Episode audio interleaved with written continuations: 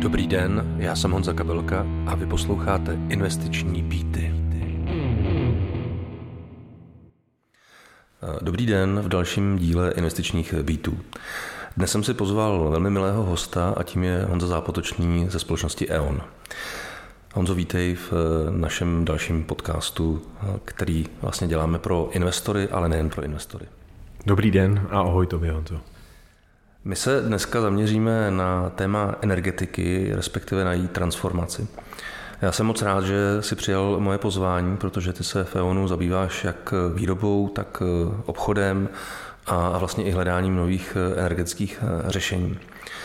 A mě zajímá vlastně tvůj pohled, ať už na ten aktuální vývoj, ale vlastně i na to, co nás v energetice může čekat do budoucna.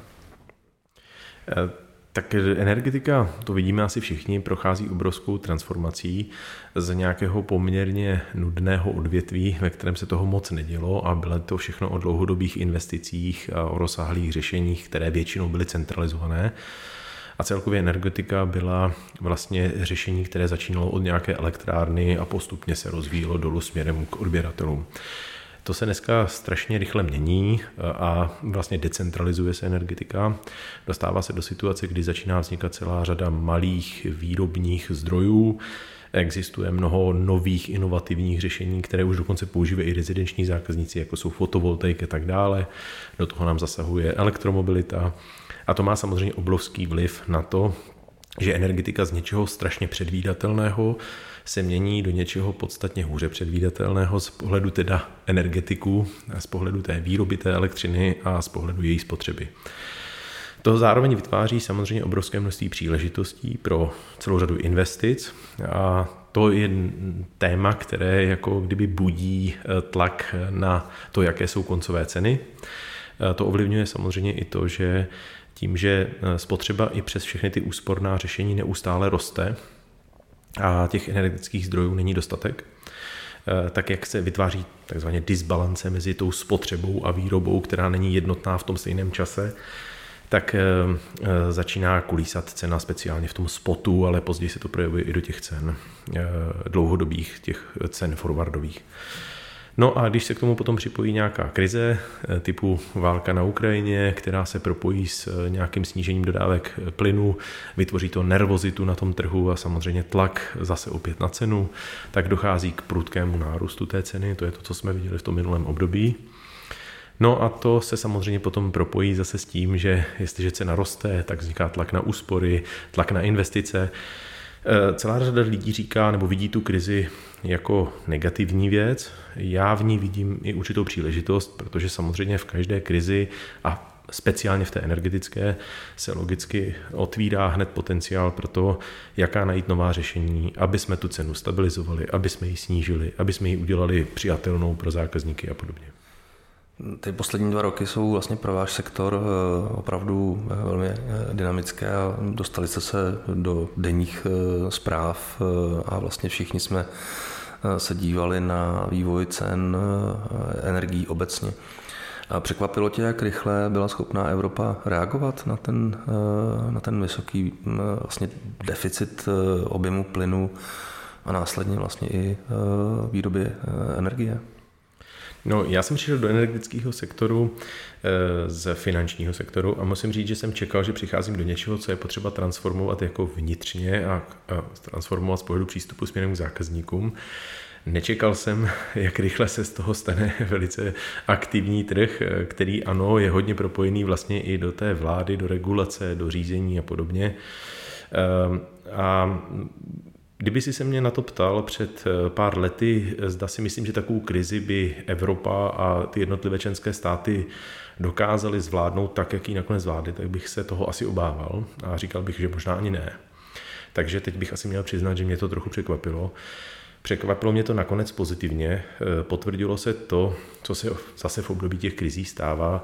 Jednoduše eh, celá řada rivalů a lidí, kteří měli rozdílné názory, se dokázali spojit, dokázali tlačit eh, za jedno řešení, které bylo v té době důležité, jako například zajištění dodávek plynu z jiných zdrojů, budování věcí, které by možná trvaly v normální, za normálních okolností celou řadu let, tak se dokázali udělat podstatně rychleji. Evropa byla schopná, přestože je často kritizovaná za určitou zkostnatilost, tak dokázala docela operativně reagovat v oblasti regulace a uvolnit některá témata tak, aby to pomohlo. A ostatně i česká vláda dokázala zareagovat v mnoha aspektech tak, aby situaci na energetickém trhu uklidnila, takže ta situace se v podstatě stabilizovala. Ale ta otázka zněla, jestli to je překvapení. Dneska už si říkám ano, ale tehdy pár roků dozadu bych asi tomu nevěřil. No. Je pravda, že rychlost výstavby terminálů eh, v Německu, eh, které je pověstné svojí eh, takovou dogmatickou byrokracií, byla skoro nepředstavitelná. No jasné, ale teď se zase vracíme k tomu stejnému, že že vlastně krize jsou svým způsobem i příležitost, protože oni obvykle právě probudí ten potenciál, který je jinde skrytý nebo vlastně není možné ho využít nebo dostat ho na ten povrch, protože jak si lidé nefungují v komfortní zóně a když se dostanou do toho diskomfortu, to je takový ten challenge, že jo, tak vlastně jsou schopni dělat věci, které by se ani neuměli předtím představit, že by dokázali. A to prostě se tady potvrdilo jasně. Jsi mi eh, na jedné z našich eh, předchozích schůzek říkal, že vlastně součástí nebo částí to, eh, té energetické krize je to, že vlastně dlouhodobě se měnil ten energetický mix, vlastně odstup od fosilních elektráren, do kterých vlastně se neinvestovalo z důvodu jejich postupného ukončování. A že vlastně najednou mm, i z tohoto důvodu eh, docházelo k poklesu ceny energie jako takové, ale zároveň vlastně asi i v kontextu potom s tou eh, krizí na plynu i s nedostatkem vlastně energie, protože najednou zdroje, které měly vyrábět, tak vlastně nevyráběly.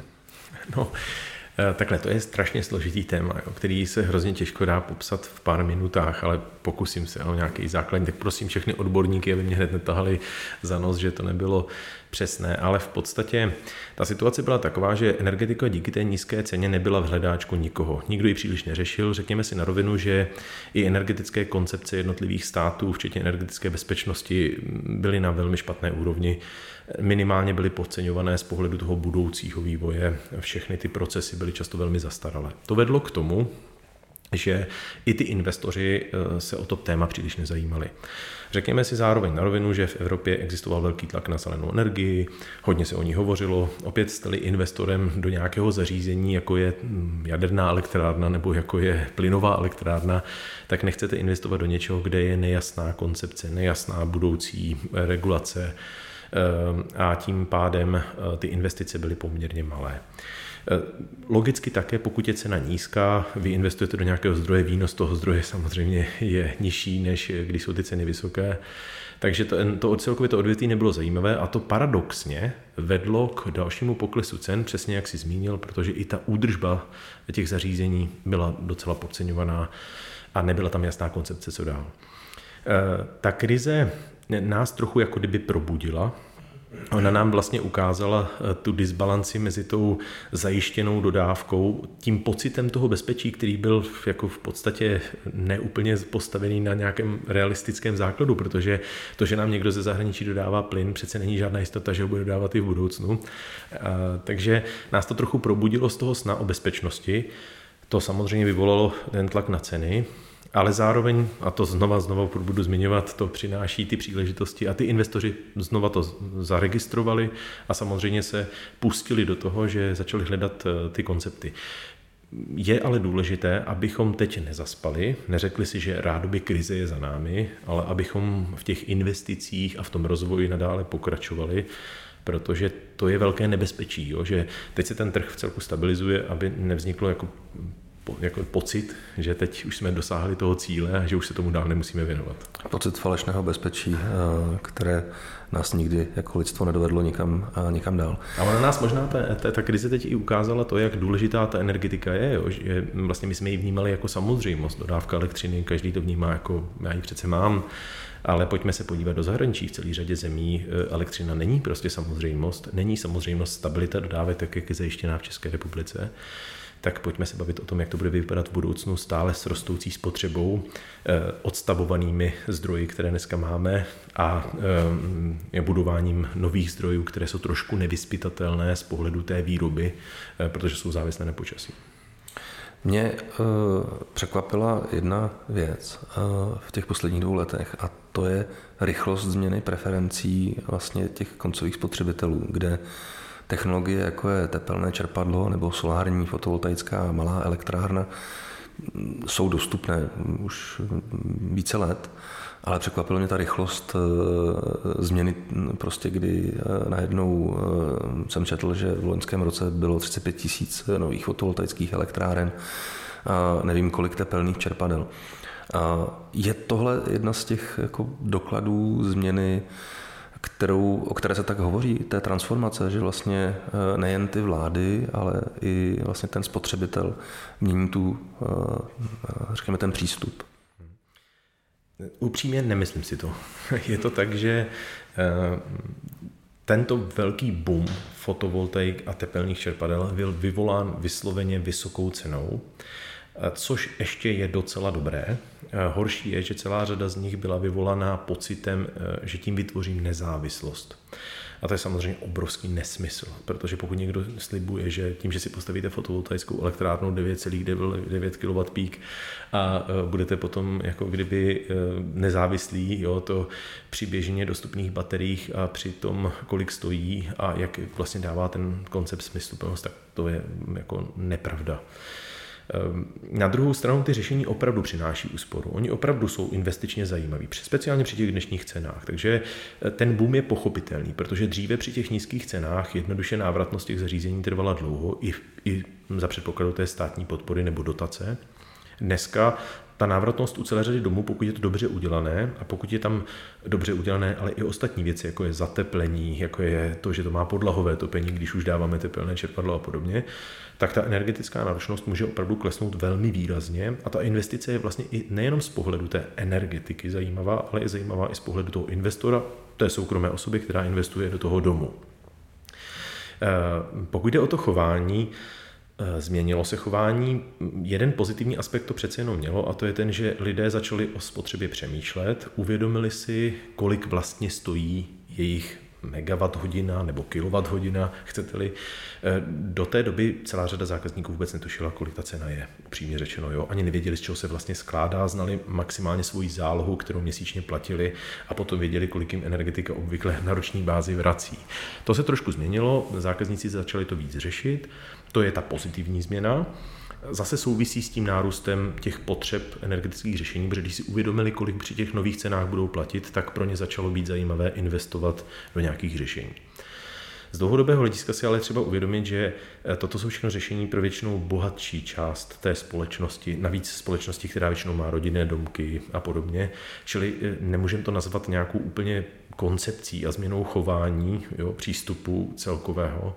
Čili asi se o tom budeme muset bavit dál, jak eh, to celé řešit, protože my potřebujeme dosáhnout nejenom úspor, to znamená nižší spotřeby zákazníků, to je samozřejmě důležitý aspekt, my ale potřebujeme dosáhnout takzvané flexibility, to znamená, my potřebujeme nutně, aby ta spotřeba byla v období, kdy právě běží ta výroba a naopak nebylo tolik spotřeby v době, kdy té výroby je méně. Typicky v noci eh, nebo když nesvítí, potřebovali bychom ty zákazníky i motivovat, aby se podle toho chovali. Eh, ono to v historii tady bylo, že? kdy si, si se takové neúplně přesné řízení toho, toho nočního, se tomu říkalo, a denního proudu, tak zjednodušeně, ale bylo to určitá motivace k nějakému chování, ale do budoucna ta motivace pravděpodobně bude i přes cenu.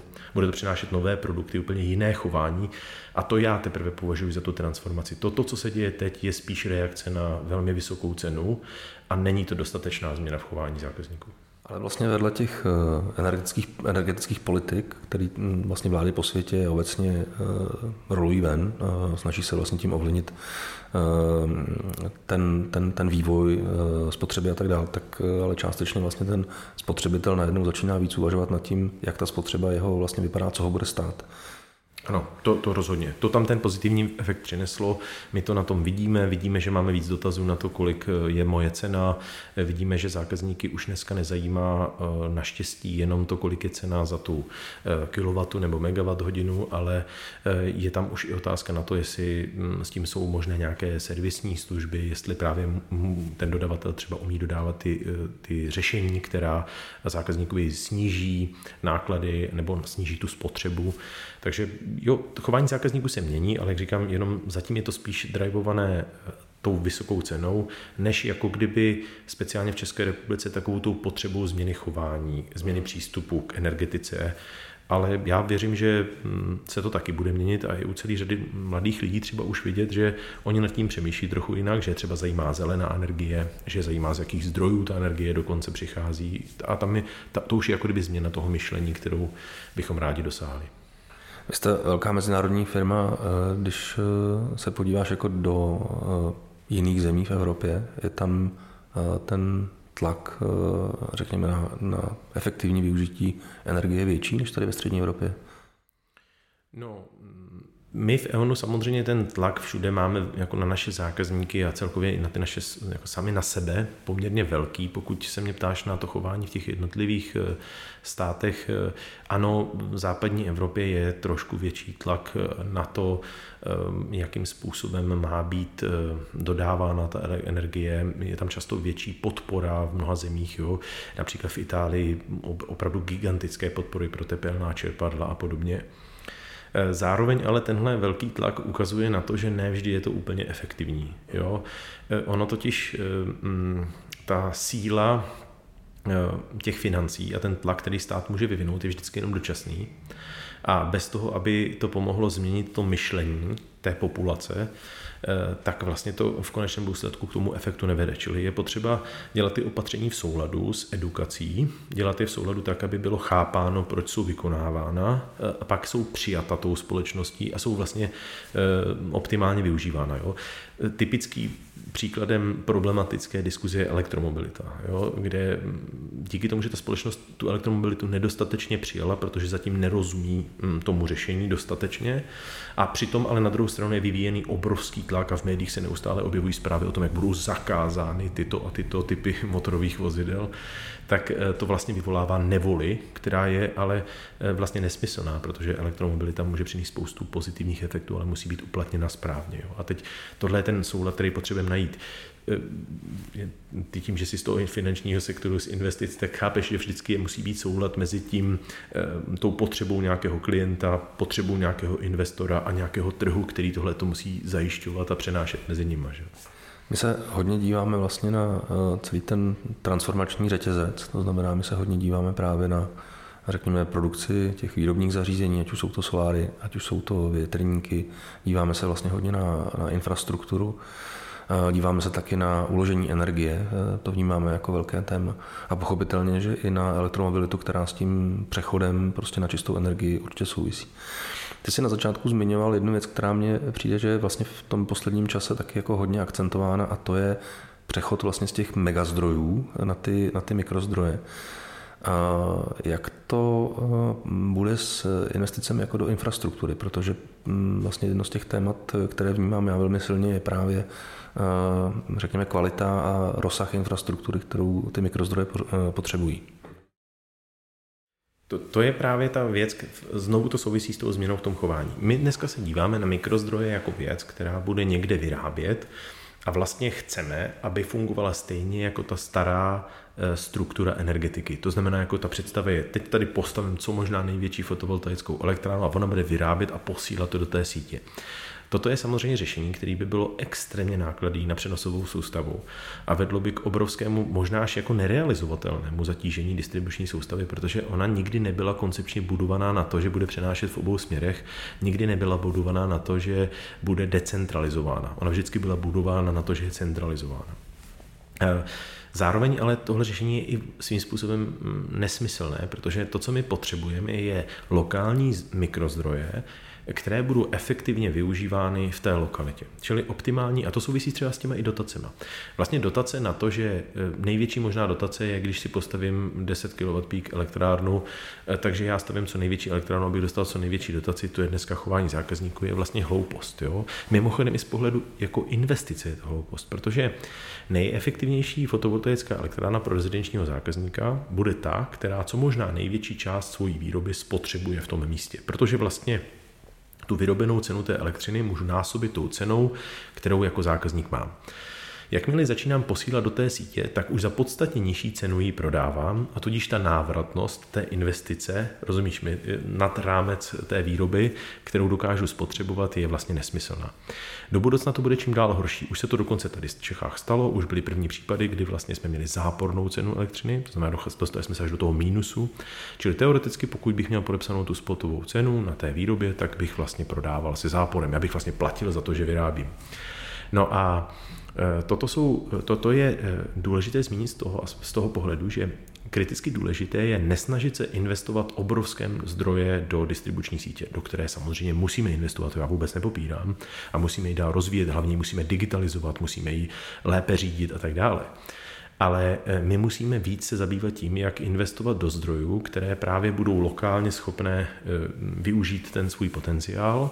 A ne, že budeme prostě vyrábět, eh, já nevím, v jižních Čechách z fotovoltaiky a spotřebovávat to v Praze a celý to budeme přenášet přes distribuční soustavu. Pak je tady samozřejmě obrovský potenciál v té akumulaci, ta dneska není dořešená, vlastně jsme v ní úplně v začátcích, řekněme si na rovinu, my moc akumulovat energii dneska neumíme, jsou tady nějaké otevřené příležitosti v oblasti vodíků, které nejsou úplně probádané, musíme na nich ještě pracovat. Baterky se zdají být jako cesta, která je možná pro menší objem a, a hlavně ty rychlo, rychle nabím, rychle vybím, ale asi určitě ne pro nějaké obrovské baterky, které by měly ukládat nějaké gigantické zásoby, aspoň zatím ne, nemáme tu technologii. No a pak je tady samozřejmě potenciál pro nějaké velké řešení s vodou, ale to je právě otázka té flexibility, jak, jak jako mít zdroje, které jsou flexibilní a ve chvíli, kdy něco začne vyrábět, do té distribuční soustavy to dodává, tak tyto zdroje utlumím a když naopak ty zdroje nedodávají, tak je zase obnovím. Ale tohle to klade velké nároky na tu distribuční síť a velké investice do té distribuční sítě. My máme ještě v Čechách to štěstí, že ta naše distribuční sítě je docela robustní. Eh, řekněme si, že v mnoha zemích na západě jsou v podstatě horší situace, než jsme my. Ty jsi zmínil vodík. Eh, o vodíku se eh, velmi často hovoří, ať už v souvislosti s eh, mobilitou, s vlaky, s nákladáky, možná trochu méně, s auty. Ale také vlastně vodík je určitou cestou pro uložení energie a využití té energie právě v těch, pí, v těch vlastně pících, v tom, v, tom, v tom období, kdy vlastně nespotřebáváme tu energii, kterou vyrábíme. Vidíš to jako cestu jako, samozřejmě to určitá cesta je, je potřeba si říct, že dneska my umíme vodík vyrábět tím způsobem, že přes elektrolyzér vlastně vyrábíme vodík. Ono při tom procesu dochází k obrovskému množství ztrát. Jo? To znamená, já nevyrobím jedna ku jedné tu energii a už vůbec potom nejsem schopen z toho vodíku vyrobit zpátky dostatek energie. Jo? To, to je tam ten problém, který tam stále vidíme. Druhým problémem u vodíku je samozřejmě jeho skladování. E, přece jenom je to látka, která není snadné ji prostě udržet na místě. E, vůbec není možné, nebo lépe je problematické ji dávat do nějakých zásobníků, její stláčení je poměrně drahé a tak dále. Nebudu teď zabíhat do detailu. Eh, a stejně tak v elektromobilitě, neboli chceme-li teda v té vodíkové mobilitě, je ten problém, že lidé si často představují, že vodíkový motor je jako spalovací motor, který spaluje ten plyn, tak to není. On je to vlastně elektromobil, který využívá elektřinu vyrobenou z toho vodíku tak je tam zase opět ty ztráty.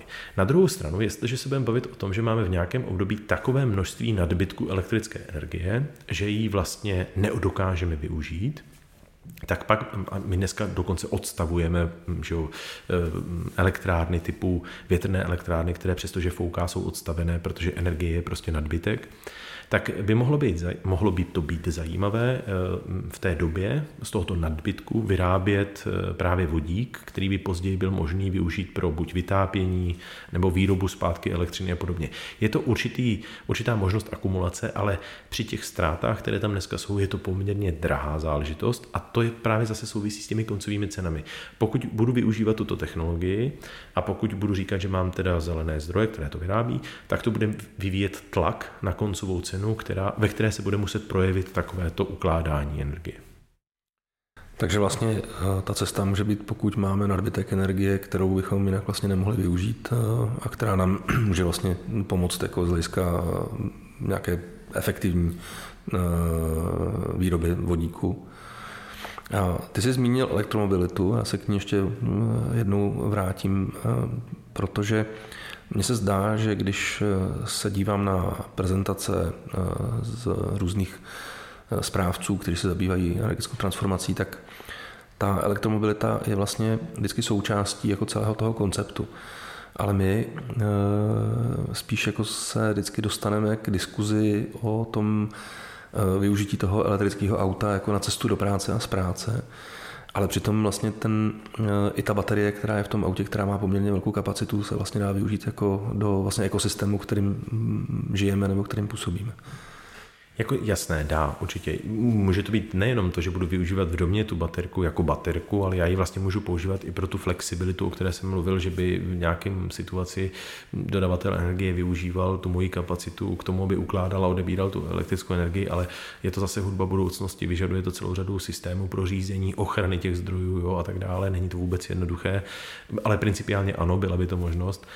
Ale tady, když už se teda zpátky dotkl té elektromobility, ty jsi to vlastně zmínil. My se furt jako bavíme o elektromobilitě ve smyslu, jestli to auto dojede do Chorvatska, když já jedu jako jednou za rok na dovolenou, jo, a jestli to auto má dojezd, jako má dýzlové auto. A to je právě způsobené tím, že lidé to na základě toho tlaku, který tady je vyvinutý, který je podle mě nesprávný, teda musím říct na rovinu, na tu povinnost elektromobility, tak to vlastně srovnávají jako fosilní palivo s elektromobilitou. A to, to je nesprávné porovnání. To je jako kdyby jsem vlastně srovnával traktor a Formuli 1 a říkal, který z nich je lepší. Jo? Tak jasné, že na pole je lepší traktor a na závodní okruh je lepší Formule 1. No tak stejně tak můžu říct u vozidla, který je na fosilní paliva, že je rozhodně lepší na cestu do Chorvatska ale elektromobil na dojíždění do práce bude stoprocentně výhodnější. Jo. Takže kdybychom méně tlačili na pilu a více vysvětlovali, tak možná by první krok byl v tom, že za prvé firmy by si koupily elektromobily, protože celá řada firm využívá ty vozidla na krátké cesty, eh, nebo ten zaměstnanec může teda strávit nějaký čas a dobíjet, a, a zase naopak ty náklady pro tu firmu můžou být opravdu nižší, když dobíjí pomaly eh, na těch pomalých dobíječkách někde u nich v práci v garáži. A Tyhle elektromobily by se následně dostaly samozřejmě do toho druhotného trhu, kdyby si je nejdříve asi kupovali lidé do takového toho jako druhé domácí auto, ale budu s ním levně dojíždět do práce a podobně. Tím by si tu elektromobilitu osahali a zároveň by získali tu novou, nový pohled na elektromobilitu, kdy my se na ní nesmíme dívat tak, že eh, se budu chovat stejně jako dneska, že jako dojedu k rychlo nabíječce, připojím a teď jako tam 20 minut budu nabíjet, jako dneska tankuju, ale my se musíme dívat tak, že elektromobil bude umožňovat dobíjet kdekoliv, takže jedu do práce, v práci dobím. Jedu nakupovat, během toho nákupu dobím. Jinými slovy, mě by se vlastně nikdy nemělo stát, že ta baterka se dostává pod nějaký limit, já bych to vůbec neměl poznat, měl bych komfortně se pohybovat. A ano, přizná, přiznejme si a mluvme o tom otevřeně, že pojedu-li do toho Chorvatska, tak bude na zváženou, zda nebudou existovat třeba nějaké půjčovny, které mi umožní si půjčit teda fosilní paliva a pro mě to pořád bude výhodnější, a nebo zda teda akceptuju to, že tu cestu budu muset rozdělit, protože po cestě využiju ty rychlonabíječky, ale ty rychlonabíječky budou samozřejmě dobíjení za draho. Jo? Ale to je ten problém, že tam chybí ta edukace, chybí tam ta, ta správný pohled na ta řešení a je to takový ten tlak a snaha o srovnání auta s fosilním palivem versus elektromobil, co je lepší. Jo? To, to, to opravdu nejde. A konec konců s mobilníma telefony jsme se to naučili, eh, s iPadama, s notebookama, eh, dneska těch elektrických eh, zařízení kolem nás, který používáme denně a vlastně denně dobíjíme, je obrovské množství. Já bych měl ještě jednu otázku na závěr. Vy jste vlastně jako tradiční energetická firma, ale předpokládám, že stejně tak jako ostatní tradiční energetické firmy se vlastně perete s tou transformací, tak aby jste do budoucna vlastně eh, udrželi eh, svůj rozvoj. Jak to, jak to vlastně vypadá v energetické firmě eh, dneska po tom všem, co jsme si tady řekli? No, já si troufnu jako hrdině nesouhlasit, že jsme eh, taková ta zkostnatělá tradiční firma, protože eh, já pevně věřím, že my v EONu tady v Čechách, ale vlastně i v zahraničí jsme dokázali, že jsme spíš lídrem v těch změnách, že jako dokážeme Eh, ukazovat zákazníkům ty nové možnosti. Ostatně na českém trhu jsme přinesli věci jako virtuální baterka, eh, které byly absolutně inovativní. Dodáváme ty řešení, dokážeme dneska už dokonce pro zákazníky zajistit řízení eh, těch zdrojů, umíme dělat různé servisy nad těmi zařízeními, čili já si jako myslím, že my už dneska nejsme ta klasická energetika, a vlastně strašně bych chtěl věřit, že už to vnímá i, i ten trh. Jo. Já vím, že to je těžký, protože samozřejmě se na nás všichni dívají jako na, na tu velkou energetiku, ale naší obrovskou snahou je právě nebýt velkou energetickou firmou, ale být partnerem pro naše zákazníky, kteří, který dokáže těm jim zprostředkovat pohled na ten svět energií a pomůže jim hledat ty správná řešení, která jsou často velmi individuální podle konkrétního zákazníka a který pro ně je tím spolehlivým partnerem po celou tu dobu. Já si myslím, že totiž v tomto je ta budoucnost energetiky. Jo? Ona nebude jenom o dodávce komodity, ona bude o tom partnerství, o tom někom, kdo mi pomáhá ty věci řešit. A možná mi pomáhá třeba se rozhodnout i v investicích, protože třeba fotovoltaika může být investice. Já jsem určitě eh, označením tradiční firma nemyslel tradiční a zkostnatělá firma, to bych si určitě nedovolil. Eh, I z aktivit, který vlastně vidím, eh, si myslím, že jste, že jste velmi dynamická firma a mě zajímal právě ten, ta dynamika, kterou, kterou vlastně dneska ty společnosti obecně musí následovat. Ten, ten, té, té ekonomiky a ty požadavky se se extrémně mění. Takže eh, to je samozřejmě jízda, to si řekněme na rovinu, protože eh, jenom legislativní změny a teďka to období té krize, ten tlak na zaměstnance, na jejich vzdělávání, potřebu jako vůbec nového pohledu, jako obrovský, jo, je to zatížení eh, velké, ale já mám pocit, že třeba ty naše lidi to docela baví a že vlastně hm, to, že toho je hodně, je fakt, ale je to jako trošku takové, že se to mění a něco se kolem toho děje. Čili myslím si, že ten energosektor je teď velmi zajímavý, ale řekněme si, jako bylo toho teď trošku moc, to je pravda. Honzo, já moc děkuji. Jsi vlastně první host v našem podcastu, který je vlastně mimo finanční sektor. A já jsem velmi rád, že vlastně jsme měli zasvěcený informace zevnitř eh, sektoru, který já považuji za extrémně dynamický v těch posledních letech, tak díky moc za návštěvu. Není za co, byl jsem moc rád, že jste mě pozvali. Děkuji. A já se budu těšit na další investiční býty.